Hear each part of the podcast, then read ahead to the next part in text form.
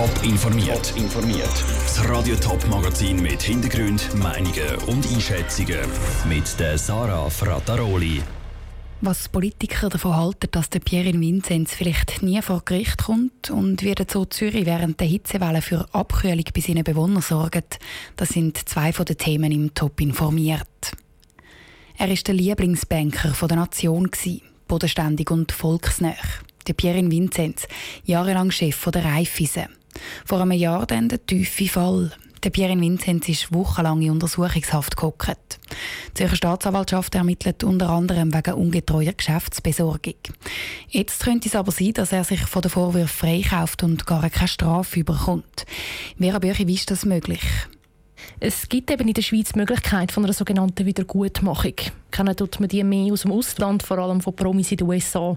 Zum Beispiel von Michael Jackson, der mal einen Vergleich geschlossen hat mit den Buben, die ihm sexuellen Missbrauch vorgeworfen haben.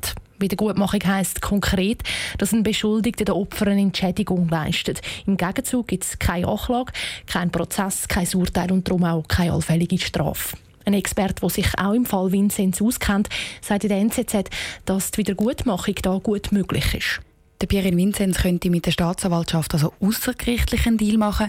Das würde dann aber auch heißen, dass die ganze Angelegenheit geheim bleibt.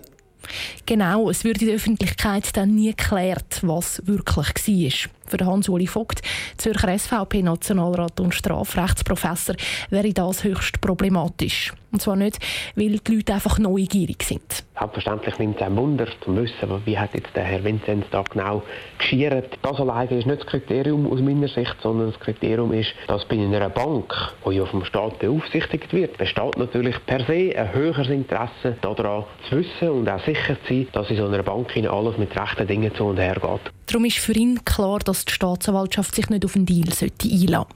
Eine Art Geheimjustiz ist aber nicht das eigentliche Problem, sondern eine Zweiklassenjustiz, findet Daniel Josic, Zürcher SP-Ständerat und auch Strafrechtsprofessor. Die Wiedergutmachung, das ist eine Ausnahmebestimmung. Die sollte eigentlich nur in Ausnahmefällen zum Zug kommen. Die wird aber sehr flexibel, um es jetzt mal so sagen, angewendet von der Staatsanwaltschaften, vor allem in grossen Fällen und wenn es um vermögende Beschuldigte geht. Und das ist das Fragwürdige. Fragwürdig darum, weil Leute mit weniger Geld gar nicht die Möglichkeit haben, so eine Wiedergutmachung zu machen.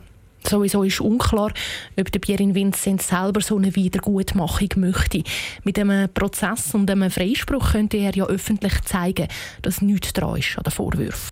Danke, Vera Büchi. Für den Pierin Vinzenz gilt die Unschuldsvermutung. Das Parlament hat vor einem halben Jahr übrigens entschieden, dass die Hürden für eine Wiedergutmachung höher werden sollen. Zum Beispiel braucht es neues Geständnis. Die Regel gilt aber noch nicht. Das Thermometer klettert jeden Moment über 30 Grad und am Nachmittag wird es dann noch heißer.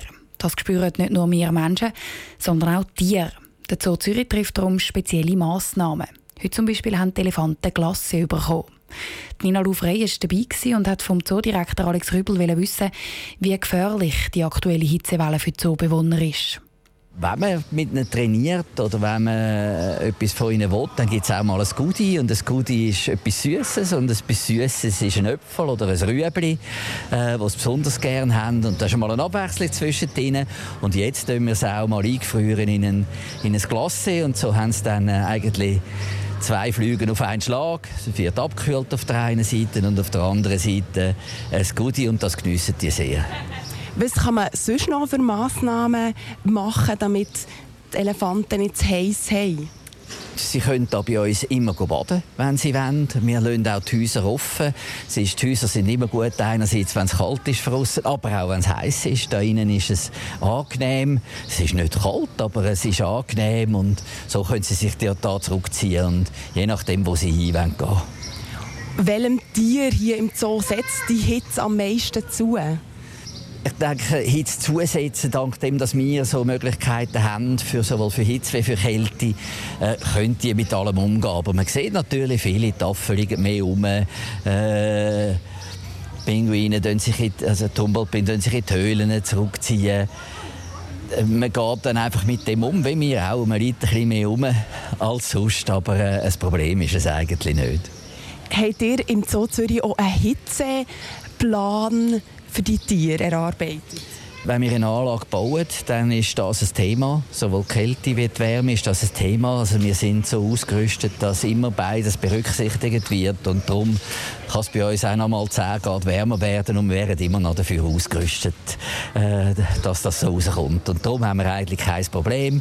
Aber man muss natürlich gleich, dass die Tierpfleger muss sicherstellen, dass immer Wasser da ist für die Tiere dass auch die Türen offen, offen sind, dass sie in den Raum gehen können. Das gehört alles dazu.